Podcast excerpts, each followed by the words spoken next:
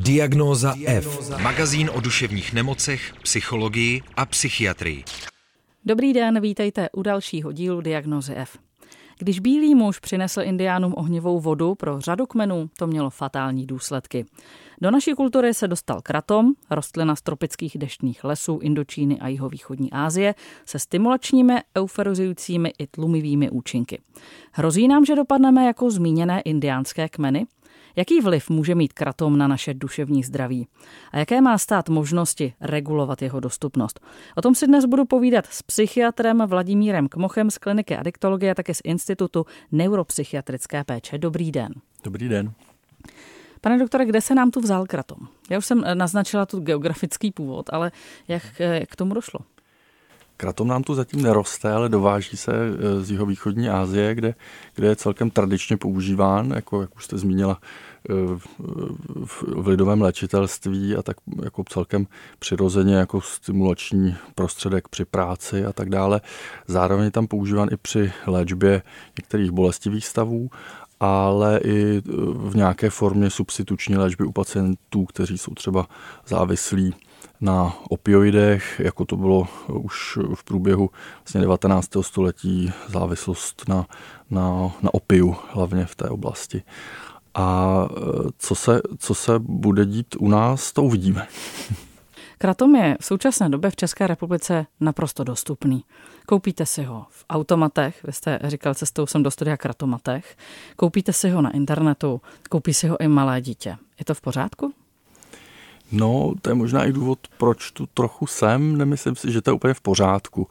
Eh, mám děti v takovém jako věku právě tomhle když jsem se s nimi o tom bavil, jako jak, jak, je ten, jak je ten kratom dostupný, jak vědí o tom, že jsou eh, tři barvy, že to existuje a tak dále a um, přijde mi, že většina um, jako kultivované eh, jako civilizace se snaží eh, před nebezpečnými vlivy nějak třeba děti chránit, nebo většina, většina právě civilizací, které zanikly, tak eh, to souviselo s tím, že se jim něco třeba vymklo, ať už to byla ta ohnivá voda nebo spoustu dalších věcí.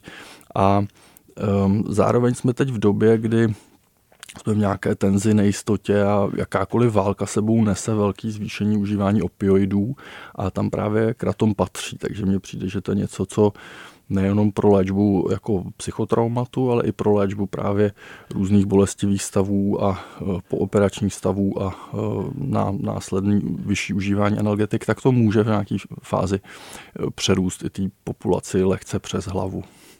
Kdy je kratom stimulační a kdy je tlumivý? V těch nižších dávkách se popisuje, eh, což jsou řádově gramy, spíše stimulační efekt, který souvisí asi s, mm, jaksi s aktivací toho serotoninového a adrenalinového systému, co máme v mozku. A eh, při vyšších dávkách, které jsou popisovány někde nad 10-25 gramů, eh, jsou tam spíše efekty tlumivé, které zase souvisí s tím, že ty dvě hlavní účinné látky, jako je mitraginin a 7 mitraginin, který je mnohem ještě účinnější, právě e, způsobují e, naopak utlumení toho organismu a je to specifickou vazbou na opiátové receptory e, vlastně všech, všech typů mí, kappa i delta.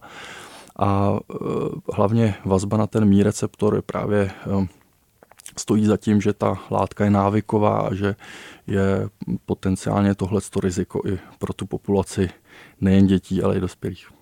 Už máme v současné době nějaké eh, indikátory, nějaké, nějaká čísla, eh, zda skutečně s tímhletím tématem lidé přicházejí do ambulancí nebo třeba i do léčby? My už v posledních letech ty pacienty vydáme, ať už v hospitalizační péči na detoxech, v dětských dospělých, ale vydáme už i poměrně rozvinuté syndromy závislosti v ambulantní péči a nebývá to vždycky úplně jednoduché eh, ty pacienty léčit. Máme prostě pacienty, kteří se opakovaně vrací na, eh, na, na různá detoxifikační eh, zařízení a v té ambulanci let, kdy musíme uvažovat i o tom, jestli nastavit třeba substituční léčbu jiným preparátem nebo jak s tím pacientem dál pracovat. Není to vždycky tak úplně jako jednoduché, takže z tohohle pohledu. Já jsem to téma vlastně konzultoval i s paní doktorkou Kotíkovou z Toxikologického informačního střediska, Všeobecní fakultní nemocnice, to je vlastně linka, kam můžete zavolat, když konzultujete nějakou otravu jako záchranář nebo jako lékař. A třeba v roce 2021 konzultovali asi 15 osob s toxickými případy použití kratomu a z toho právě tři případy se týkaly 17-letých a tři případy 19-letých.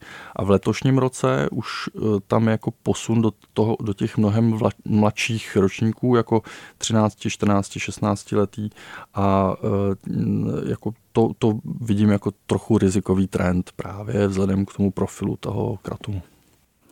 Mám pocit, že se ale o kratomu někdy lidé um, zmiňují jako o nějakém jako lepším zeleném čaji, o tom, že vlastně je to kávovník, tak určitě jako s tím není potíž. Jak je možné, že vlastně tenhle, tahle ta informační jako eh, rovina jede, vlastně, že to je neškodné? Hmm, ona on je to, uh, pří, ta, ta rostlina je příbuzná kávovníku, takže v něčem možná uh, tvarem listů to připomíná třeba, nebo je to stejná čeleť mořenovitý, kam patří uh, kromě kávovníku třeba i chyninovník a další, další rostliny, takže to je možná ta úroveň jako botanická. Na druhou stranu ta, to, to povědomí mezi, mezi mladými lidmi není úplně skvělé a řekl bych, že to souvisí třeba i s dostupností primární prevence, že vlastně e, spoustu věcí, ačkoliv kratom už se e, v, Evropě e, skloňuje minimálně 20 let, tak samozřejmě s dostupností té distribuce po Evropě a s rozvojem i třeba e-shopů a dalších, dalších, kdy se nám vlastně ten obchod dostává najednou do telefonu, tak, tak v, ten, v ten moment může začít jaksi kvantitativní potíž i s relativně bezpečnou látkou. Je kratom relativně bezpečná látka? No, je to jako asi s každou drogou, je to o tom, kdo ji užívá, v jakém stavu ji užívá a jak ta látka je čistá. To znamená, tady právě u toho, jak je čistá, jako mám trošku, mám trošku obavu právě v tom, že u nás je to zařazeno mezi takzvané sběratelské předměty, není to látka určená teda oficiálně ke spotřebě, ačkoliv se tak spotřebovává a to sebou nese celou řadu potom potíží, jako třeba nevíme, e, kolik tam bude pesticidů, asi mnoho biokratomu tady neseženeme. A e, když se na to tak podívám, můžou tam být další příměsi jako těžké kovy a tak, což už v literatuře třeba je popsáno a může to sebou nést prostě další, další potíže s tím související a takže do jisté míry ta, ta liberalizace v něčem je fajn, jenom e, by ta liberalizace ještě mohla být bezpečnější z mého pohledu. Když se v současné době mluví o legalizaci marihuany, zřejmě se s ní budeme muset naučit žít. Naučíme se žít i s kratomem? No, je to, e, je to velký, velký otazník. S s konopím se eh, taky můžeme naučit žít. Jde o to, jak se, jak koncentrovaný konopí. Máme, eh, máme tady spoustu druhů konopí, CBD konopí, eh, řada, řada těch variant konopí se dokonce skloňovalo v léčbě třeba, nebo léčebné konopí má jedinou psychiatrickou indikaci a to je Turetův syndrom, kde v podstatě jiné varianty léčby nejsou tak účinné, ale je to třeba konopí s vyšším obsahem CBD. Na druhou stranu tady máme eh, třeba hodně rizikové eh, jaksi, eh, pod odrůdy toho konopí, které tím vysokým, extrémně vysokým obsahem THC mohou u některých citlivých jedinců spustit toxickou psychózu nebo můžou toho pacienta docela vlastně celoživotně poškodit. Takže už se, ne, už se nehovoří jenom o lehkých drogách, ale v podstatě koncentrací třeba toho THC už je to těsně za v podstatě na, na, na úrovni nějaké tvrdší drogy právě tím obsahem a stát by možná měl říct a zařídit, aby definoval složení té látky. Stejně jako U léků víme nějaké stabilní složení, když pacienta nasazuji na substituční léčbu, ať už metadonem nebo buprenorfinem, tak eh, mám tu výhodu, že mám stálou koncentraci toho, eh, toho léku a vím zhruba, jak se to v organismu vzhledem k hmotnosti pacienta a tak bude chovat.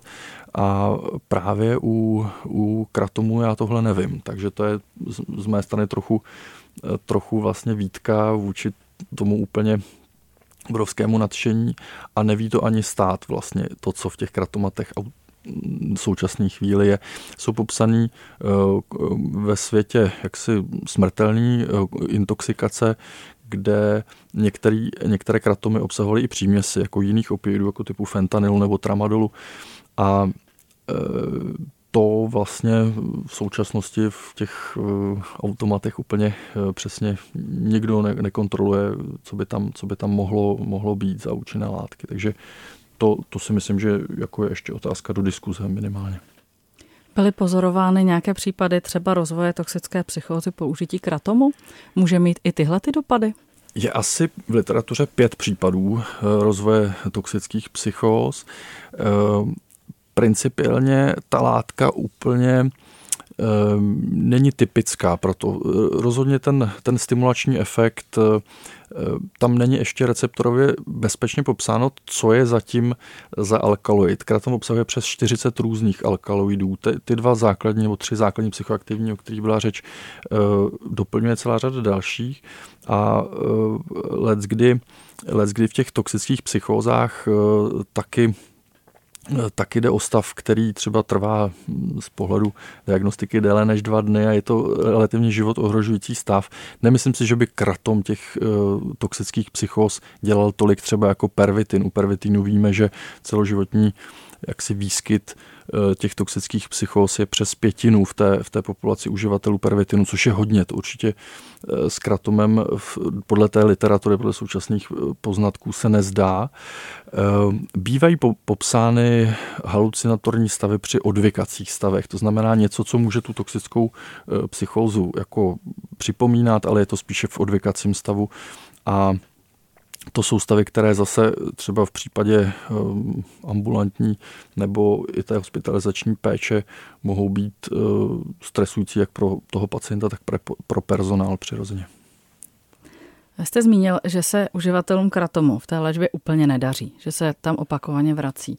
Co zatím je? Protože obecně lidem se závislostí se ne vždycky úplně daří, tak co, co je tam specifické? Hmm, já bych řekl, že to je do jisté míry i ta dobrá dostupnost a v populaci adolescentů je to jistý trend to užívat, takže je tam jistá, jistá možnost to teď prostě zkusit a někdo u těch experimentů nevydrží nebo ne, ne, nezůstane u toho rekreačního užívání a častou komorbiditou nebo častou druhou diagnózou jsou různé úzkostně depresivní potíže a tito pacienti mají třeba větší riziko, že jim ta látka přeroste eh, přes hlavu až do třeba nějaké závislosti a, a můžou s tím potom mít potíž. A mm, po, potom toho pacienta zpátky jako eh, vlastně vyladit do, do úplné normy bývá docela obtížné v situaci, kdy jako psychiatrická péče je velmi nedostupná, na tož adiktologická. Takže to si myslím, že um, součást toho celého problému je nejenom prevence, um, taky jistá, de, jistá i represe těch nebezpečnějších forem kratomu a těch jaksi um, skombinovaných forem, kdy tam ta čistota různě může kolísat ale i samozřejmě léčba. A v situaci, kdy nebudu mít některý z těchto těch tří pilířů dostatečně robustní, tak se můžu pouštět na docela tenký lét. A to si myslím, že jsme teď v, jako všechny ty tři pilíře, o kterých jsem hovořil, jsou jemně rozkolísány. Ať už prevence, kdy vlastně je to relativně no, nová, nová věc, ačkoliv určitě preventisté o tom vědí a povídají, ale zase um, jak moc je ta eh, prevence v dnešní době interaktivní a eh, jako ne, nefrontální, dejme tomu, tak je potřeba asi ještě dál debatovat. A v druhé řadě ta, eh, ta s tou represí se, se pojí jistá, jistá jako chemická analýza třeba toho, toho celého těch, těch látek a, a k té léčbě to, to mám pocit, že mm, je téma pro celé 21. století té dostupnosti toho celého. Pracuje se na nějakém represivním opatření? Eh, napadá mě třeba minimálně omezit prodej do 18 let, když hovoříte o tom, že hmm. je to téma pro mladistvé nebo pro adolescenty. Některé země se touhle cestou vydaly. Eh, myslím, že jsou ze sousedních zemí třeba Slovensko, eh, některé země ve Spojených státech a v každém případě já si myslím, že nějaká, nějaké omezení věkové vlastně úplně špatné není. Bylo to před několika lety téma třeba s jiným opioidem, dextrometorfanem a viděli jsme velké množství právě těch konzultovaných otrav právě zase u dětí. Byl to volně prodejný e, preparát a tak jsme to téma vlastně i konferenčně probírali třeba se Suklem a e, některé ty vysoce rizikové preparáty v současnosti jsou na předpis, takže to je něco, co nevím, jestli má být kratom na předpis, ale, ale jsou taky státy třeba ve Skandinávii, kde se tou cestou vydávají, že by to mohla být varianta na předpis. No. Mm, to je asi téma spíš politické, já jsem spíš v té rovině opravdu léčby, ale myslím si, že jako i ty další složky, což úplně není přímo moje téma, které bych jako uměl vyřešit, ale ehm, musí se sejít a nějak o tom debatovat eh, meziresortně určitě. Scházejí se, myslíte? Já doufám, že jo. Eh, potýkají se při eh, vysazení kratomu s nějakými abstinenčními příznaky? Ptám se Vladimíra Kmocha, mého dnešního hosta potýkají. Jsou to, jsou to příznaky jako u jiných eh, opioidů, eh, různě eh, bolestivé stavy, bolesti svalů, kloubů, může tam být může tam být rozkolísání teplot, může tam být opocení. V těch těžších případech můžeme vidět třeba, třeba rozšíření zornic u toho pacienta a nejčastěji ten pacient takový eh, bez nálady, rozmrzelý eh, a eh, to jsou, to jsou stavy, s kterými se potkáváme u jiných opioidních pacientů také. V zásadě ty odvykací stavy řešíme s asistencí medikace, takže používáme jiné ověřené opioidy a postupně toho pacienta postupně snižujeme tu dávku, aby mu bylo lépe, aby se detoxifikoval. Když máte pacienta, který eh, užíval něco jiného a po čase začne, po čase nějaké abstinence začne užívat kratom, je to pro vás relaps? Je to znova užívání? Mm, asi do jisté míry ano, je to tak jako eh, problém eh, třeba toho, jestli víme, jestli užívá i neužívá, je i v dostupné třeba v dostupném toxikologickém screeningu, eh, který není dostatečně dostupný, protože běžnou eh, morfínovou strukturu mm, tam nemáme, to znamená ten, ten ten metabolit je možné analyzovat s pomocí laboratoře, ale ne třeba úplně běžným screeningem. To znamená, Ehm, řada dětských lékařů, praktiků, psychiatrů může pracovat s pacientem, který tu látku užívá, aniž o tom vůbec tuší. Takže to může být eh, jedna z těch, jedna z těch komplikací potom v léčbě samozřejmě. A stanovit tuhle eh, látku, hm, ten metabolit při odbourávání Eh, chemicky i poměrně drahé, takže to naráží i na druhý rozměr toho, že musíte mít eh, laboratoř toxikologickou, která to stanoví a ne vždycky samozřejmě tohle je dostupno. Takže takové ty malé proužkové testy, které se běžně dají v lékárně koupit na dostupnost metabolitu, pervitinu, různých opiátů a podobně, tak to není k dispozici. Tam to nemáme k dispozici. Mhm. Jaké máme možnosti s tím něco dělat? Hmm, tak s pacienty Můžeme samozřejmě u těch těžších forem volíme třeba opravdu tu detoxifikaci, protože se to nedaří někdy v ambulanci úplně to zastavit, to užívání. Je to asi dané i tou dobrou dostupností a relativně nízkou cenou taky. A můžeme Samozřejmě léč, lékem volby je jako psychiatrická péče nebo psychoterapeutická a třeba pracujeme formou motivačních rozhovorů, která, to je metoda vlastně terapeutická, která byla vyvinuta právě pro pacienty, kteří mají potíže s opioidy a kteří se jevili rezistentní vůči běžným, běžným formám léčby. Takže se snažíme pracovat eh, s motivací toho samotného pacienta, co by ho vlastně mohlo, eh, mohlo zaujmout jako k procesu změny, aby v nějaké chvíli Eh, nahlédl, že je pro něj zdravější užívat buď to méně, nebo neužívat vůbec třeba tu, tu rizikovou látku. Ale ten, to, kdy se ten pacient rozhodne, nebo uh, jestli se vůbec rozhodne, necháváme na něm. Nedáváme mu jasný uh, návod, není to jako recept na bábovku. Teď mám otázku, kterou každý adiktolog miluje. Jaká je pravděpodobnost, že se to z fáze experimentu přehoupne do problematického užívání?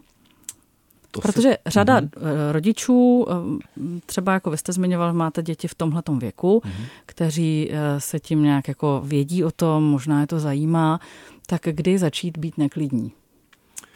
No, já myslím, že ty velké studie o tom ani nehovoří, jako jak dlouho bychom museli, museli denně užívat, než přijde problém.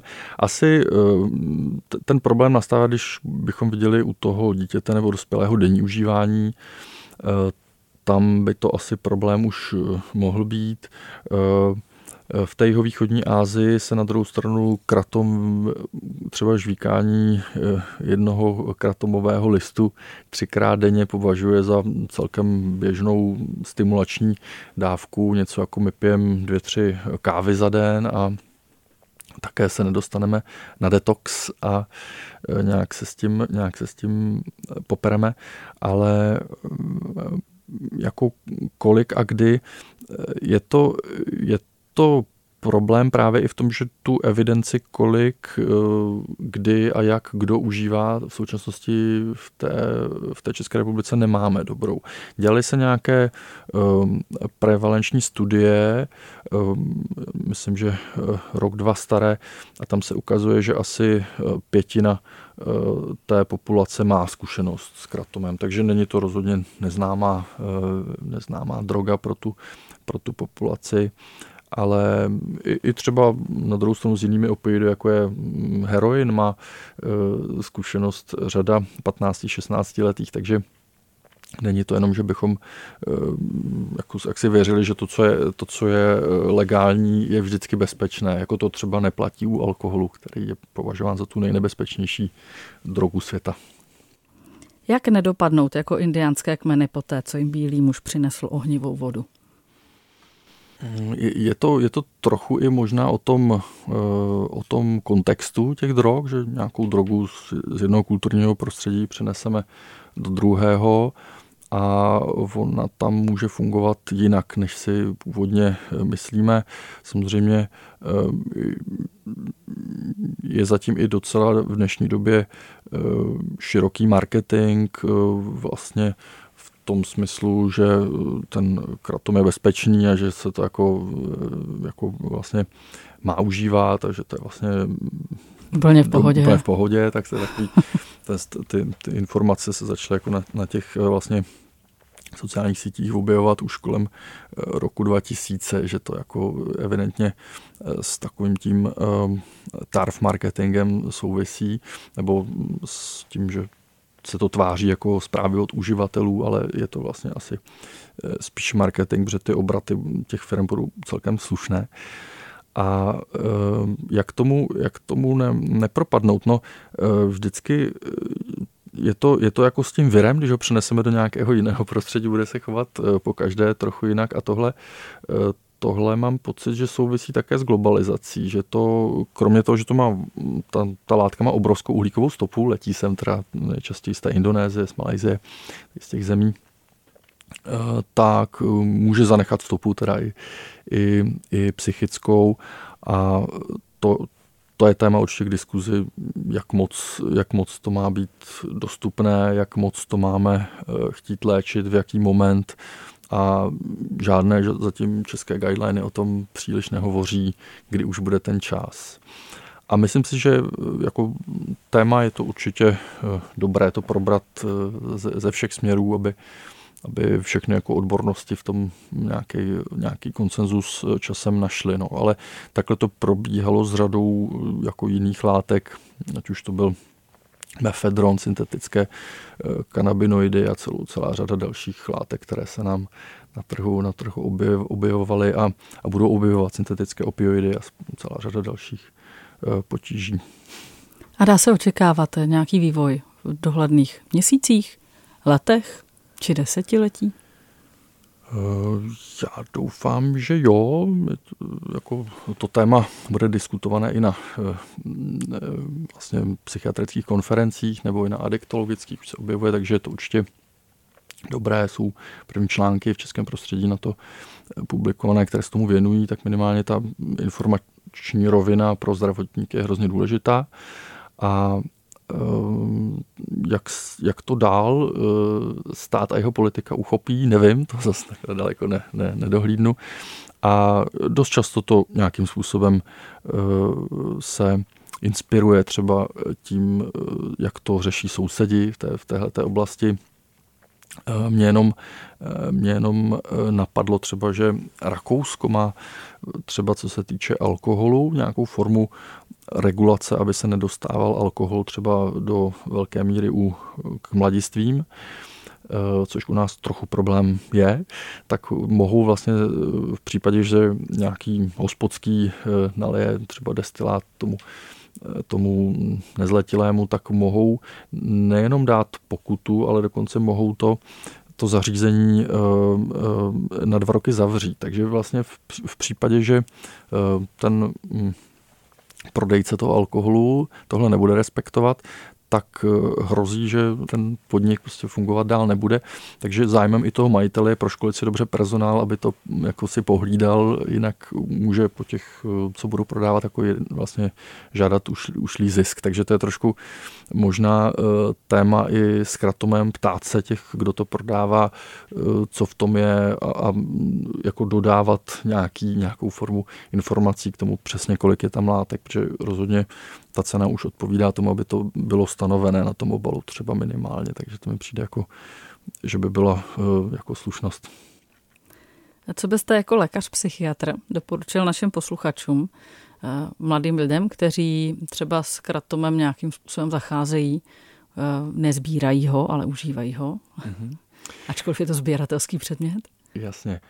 Eh, no, eh, při užívání jakéhokoliv eh, opioidu, nebo nejenom při užívání, ale potom i při léčbě těch pacientů platí start low, go slow, takže začněte nízko a pokračujte, pokračujte relativně pomalu. To znamená nejít do velkých dávek a do rychlých sedativních desítek gramů rozhodně začít spíše tou dávkou, která odpovídá třeba tomu jednomu listu půl gramu gram, ale eh, ne, nejít, nejít hned eh, do, do, těch, do těch rizik, protože samozřejmě eh, problém i v té toxikologii nastává v různých interakcích a to, to vidíme že řada těch smrtelných předávkování, které jsou ve světě popsané, jsou to už desítky, tak eh, souvisí právě s nějakou kombinací třeba s tlumivými látkami, eh, jako je alkohol nebo eh, benzodiazepiny. A tam, tam potom vidím i riziko právě pro nějaké předávkování a i potom pro zdravotníky, protože rozklíčovat, která látka způsobuje třeba ten útlum a, a jak rychle, tak to toxikologické informační středisko může poradit, ale někdy, když ten pacient bezvědomí, tak je to potíž rychle to zdiagnostikovat, o co se přesně jedná. Takže nekombinovat eh, a eh, asi i k tomu dostatečně pít eh, a myslím vodu a, a něco si o tom třeba zjistit. Říká psychiatr Vladimír Kmoch, host dnešní diagnozy F. Jenom dodám, že ty poslední věty mířily lidem, kteří už nějakým způsobem s kratomem experimentují. Pokud v téhle fázi nejste, tak nás ve škole učili odložit experiment na později, případně ho nedělat vůbec. Tak, pane doktore, já děkuji za dnešní rozhovor. Těším se u nějakého dalšího tématu, snad dříve než za 11 let, když jsme se před 11 lety v diagnoze F poprvé potkali. Díky moc krát, mějte se hezky. Děkuji za pozvání, hezký den. Potřebuješ duševní oporu? Všechno spraví náš podcast. Poslouchej diagnozu F kdykoliv a kdekoliv. Více na wave.cz lomeno podcasty.